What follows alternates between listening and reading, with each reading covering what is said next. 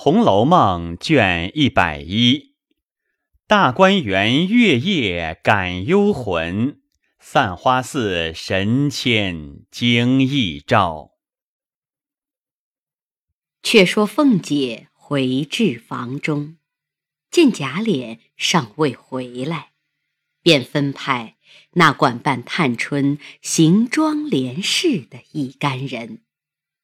那天已有黄昏以后，因忽然想起探春来，要少少她去，便叫风儿与两个丫头跟着，头里一个丫头打着灯笼。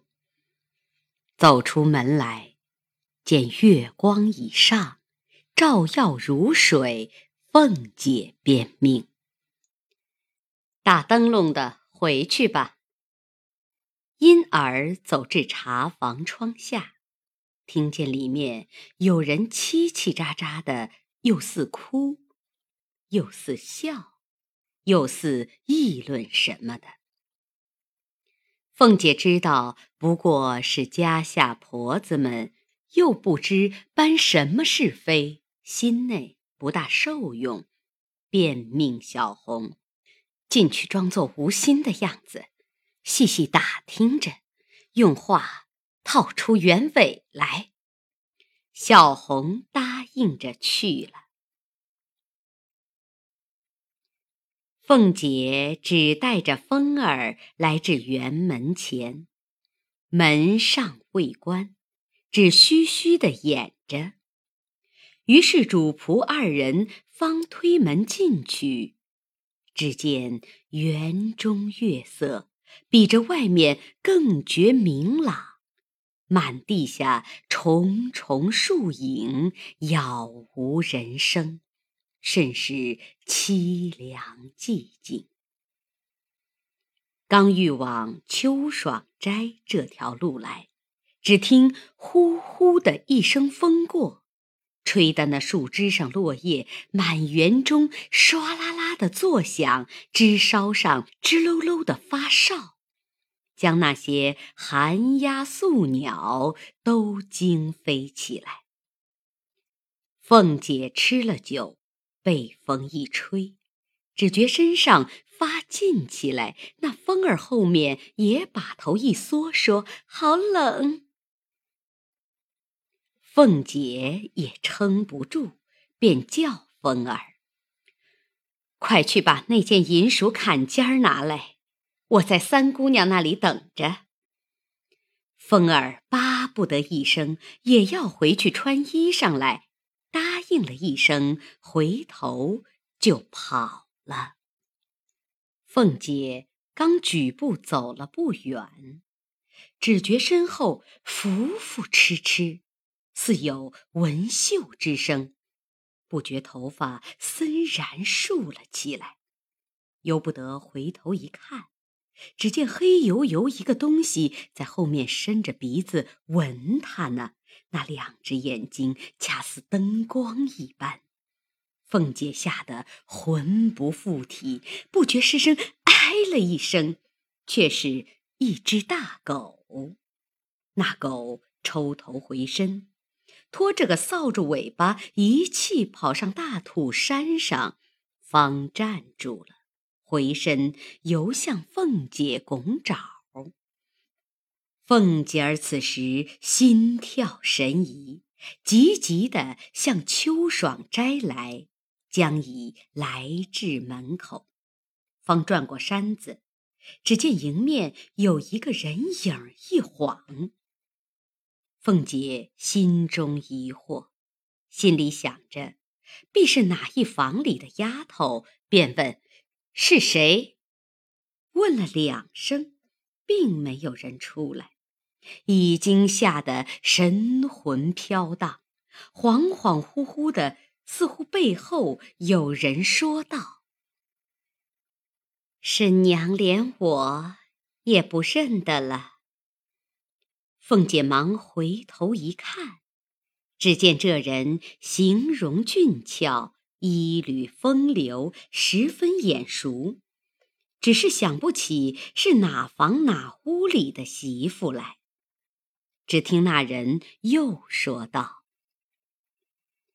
婶娘只管享荣华，受富贵的兴盛，把我那年说的立万年永远之基，都付于东洋大海了。”凤姐听说，低头寻思，总想不起。那人冷笑道。婶娘那时怎样疼我了，如今就忘在九霄云外了。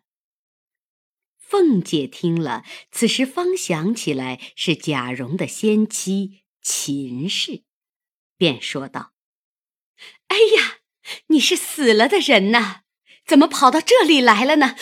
呸！”啐了一口，方转回身。脚下不妨一块石头绊了一跤，犹如梦醒一般，浑身汗如雨下。虽然毛发悚然，心中却也明白。只见小红风儿影影绰绰的来了，凤姐恐怕落人的包贬，连忙爬起来说道：“你们做什么呢？”去了这半天，快拿来，我穿上吧。一面风儿走至跟前，服饰穿上。小红过来搀扶凤姐，凤姐道：“我才到那里，他们都睡了，咱们回去吧。”一面说，一面带了两个丫头，急急忙忙回到家中。贾琏已回来了，只是见他脸上神色更变，不似往常。但要问他，又知他素日性格，不敢突然相问，只得睡了。至次日五更，贾琏就起来，要往总理内廷都检点太监裘世安家来打听事务。因太早了，见桌上有昨日送来的抄报，便拿起来闲看。第一件是云南节度使王忠一本，新获了一起私带神枪火药出边事，共十八名人犯。头一名报音，口称系太师镇国公贾化家人。第二件，苏州刺史李孝一本，参合纵放家奴，以示凌辱军民，以致阴间不遂，杀死劫富一家人命三口事。凶犯姓石，名福，自称系世袭三等职衔贾范家人。贾琏看见这两件，心中早又不自在起来。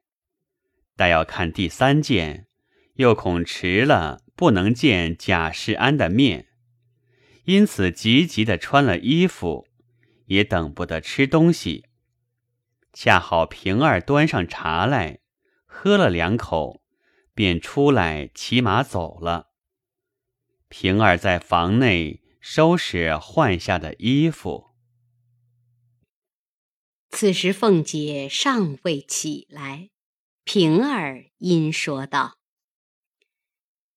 今儿夜里我听着奶奶没睡什么觉，我这会子替奶奶捶着，好生打个盹儿吧。”凤姐半日不言语，平儿料着这意思是了，便爬上炕来。坐在身边，轻轻地捶着。才捶了几拳，那凤姐刚有要睡之意，只听那边大姐儿哭了，凤姐又将眼睁开。平儿连向那边叫道：“李妈，你到底是怎么着？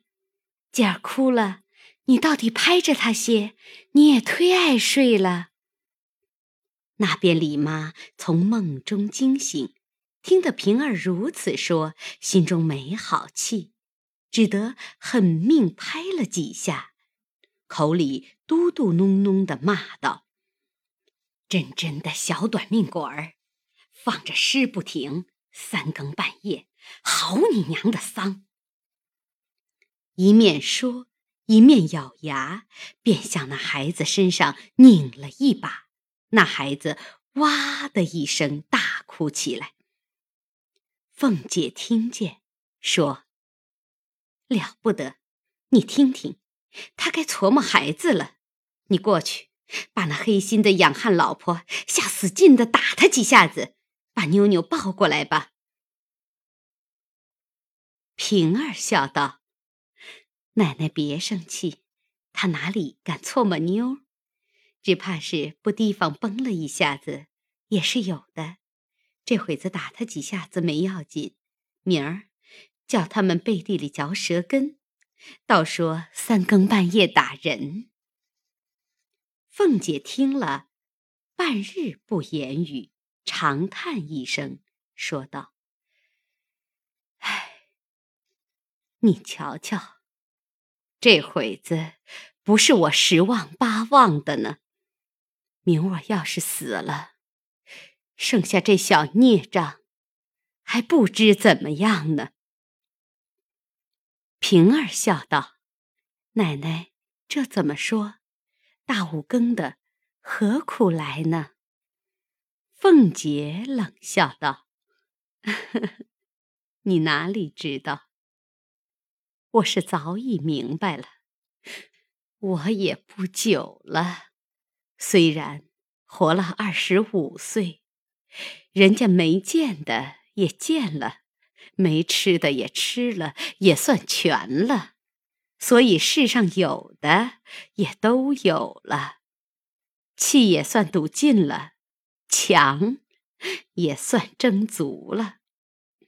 就是瘦子上头缺一点儿，也罢了。平儿听说，由不得滚下泪来。凤姐笑道：“，你这会子不用假慈悲。我死了，你们只有欢喜的。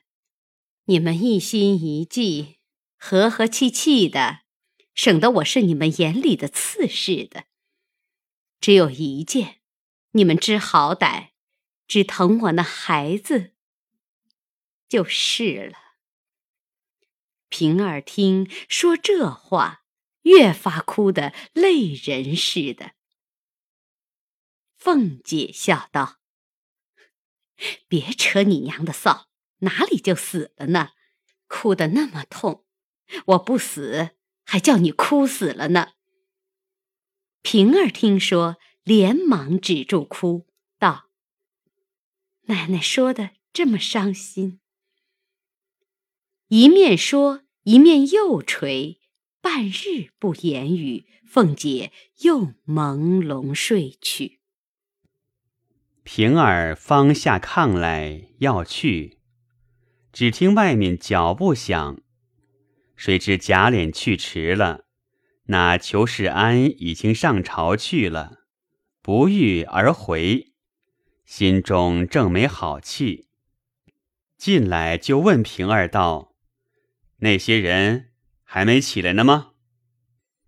平儿回说：“没有呢。”贾琏一路摔帘子进来，冷笑道：“好好，这会子还都不起来，安心打擂台，打撒手。”一叠声又要吃茶，平儿忙倒了一碗茶来。原来。那些丫头老婆见贾琏出了门，又复睡了，不打量这会子回来，原不曾预备。平儿便把温过的拿了来。贾琏生气，举起碗来，哗啷一声摔了个粉碎。凤姐惊醒，吓了一身冷汗，哎呦一声，睁开眼。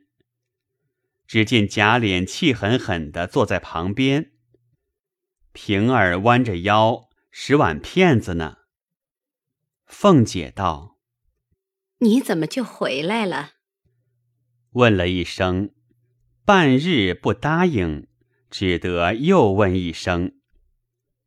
贾琏嚷道：“你不要我回来，叫我死在外头吧。”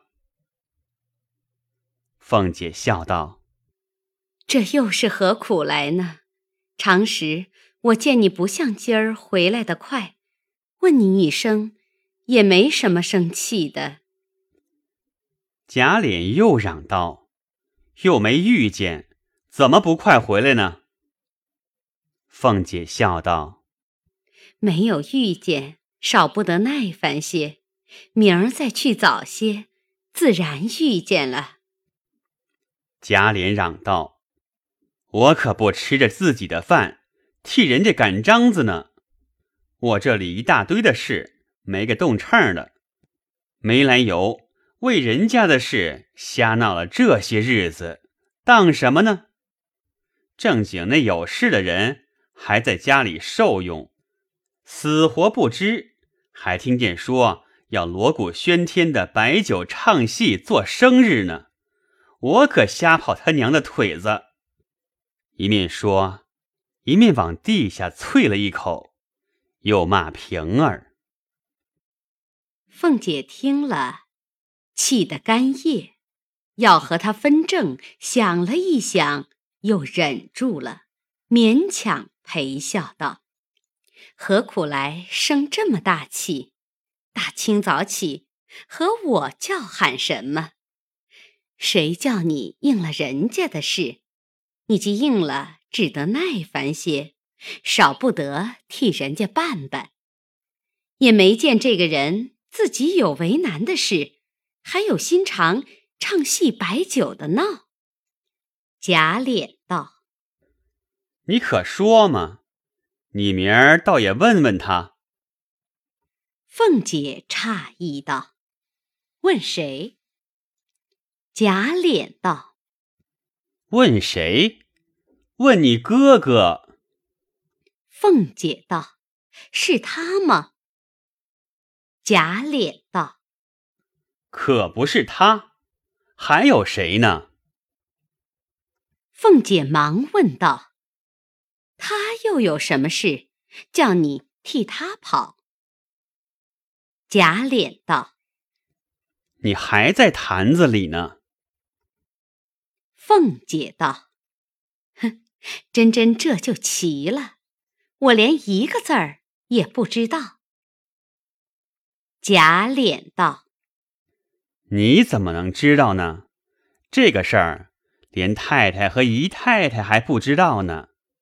头一件，怕太太和姨太太不放心；二则你身上又常嚷不好，所以我在外头压住了。”不叫里头知道的，说起来真真可人恼。你今儿不问我，我也不便告诉你。你打量你哥哥行事像个人呢，你知道外头人都叫他什么？凤姐道：“叫他什么？”贾琏，你叫他什么？叫他忘人。凤姐扑哧的一笑，他可不叫王仁，叫什么呢？贾琏道：“你打量那个亡人嘛，是忘了仁义礼智信的那个忘人呢。”凤姐道：“这是什么人？这么刻薄嘴儿，糟蹋人。”贾琏道：“不是糟蹋他吗？”今儿索性告诉你，你也不知道知道你那哥哥的好处，到底知道他给他二叔做生日啊？凤姐想了一想，道：“哎呦，可是哈，我还忘了问你，二叔不是冬天的生日吗？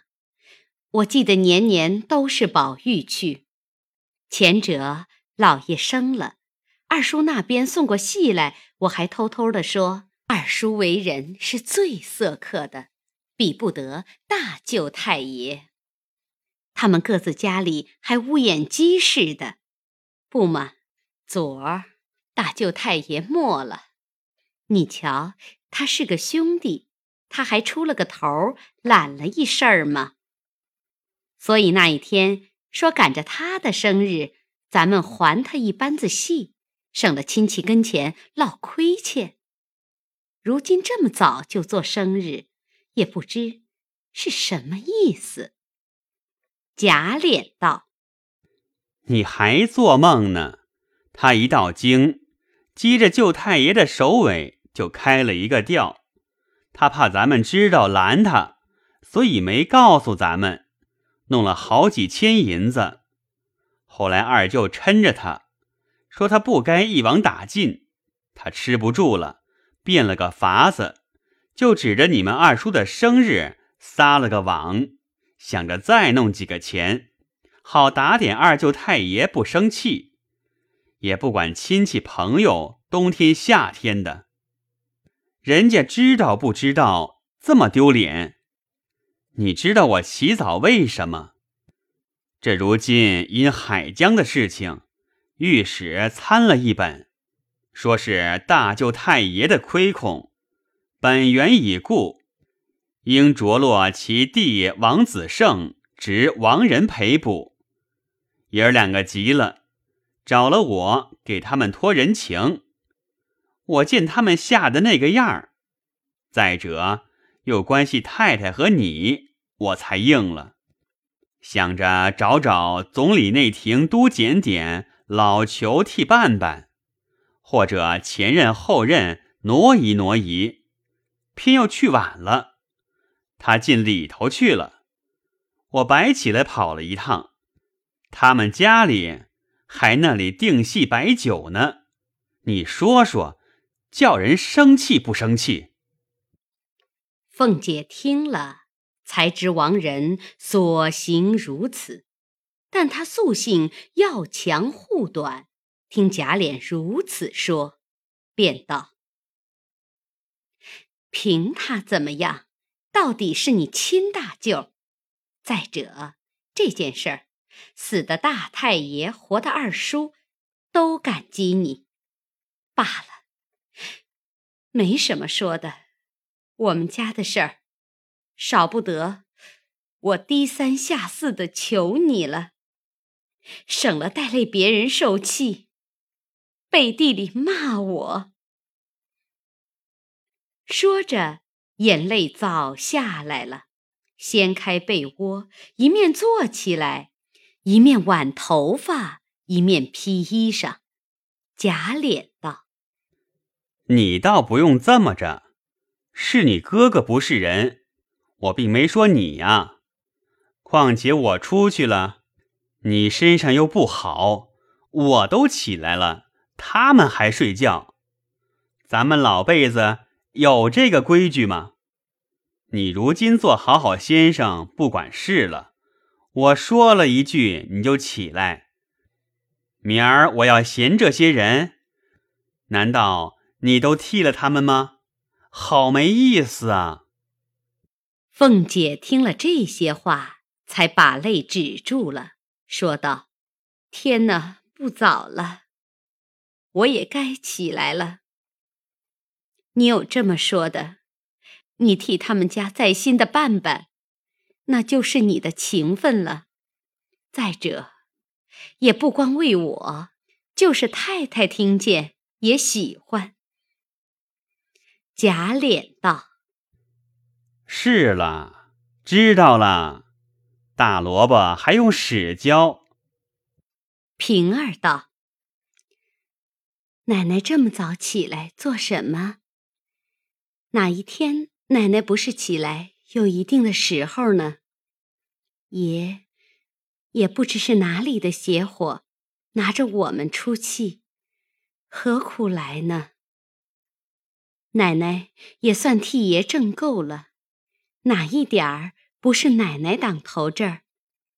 不是我说，也把现成的也不知吃了多少，这会子替奶奶办了一点子事，就关会着好几层呢，就这么拿糖做醋的起来，也不怕人家寒心。况且这也不单是奶奶的事呀。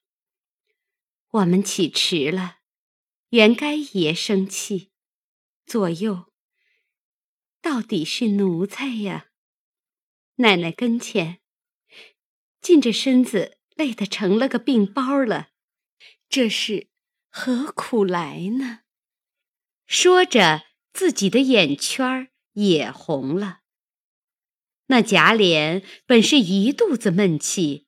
哪里见得这一对娇妻美妾，又尖利又柔情的话呢？便笑道：“够了，算了吧。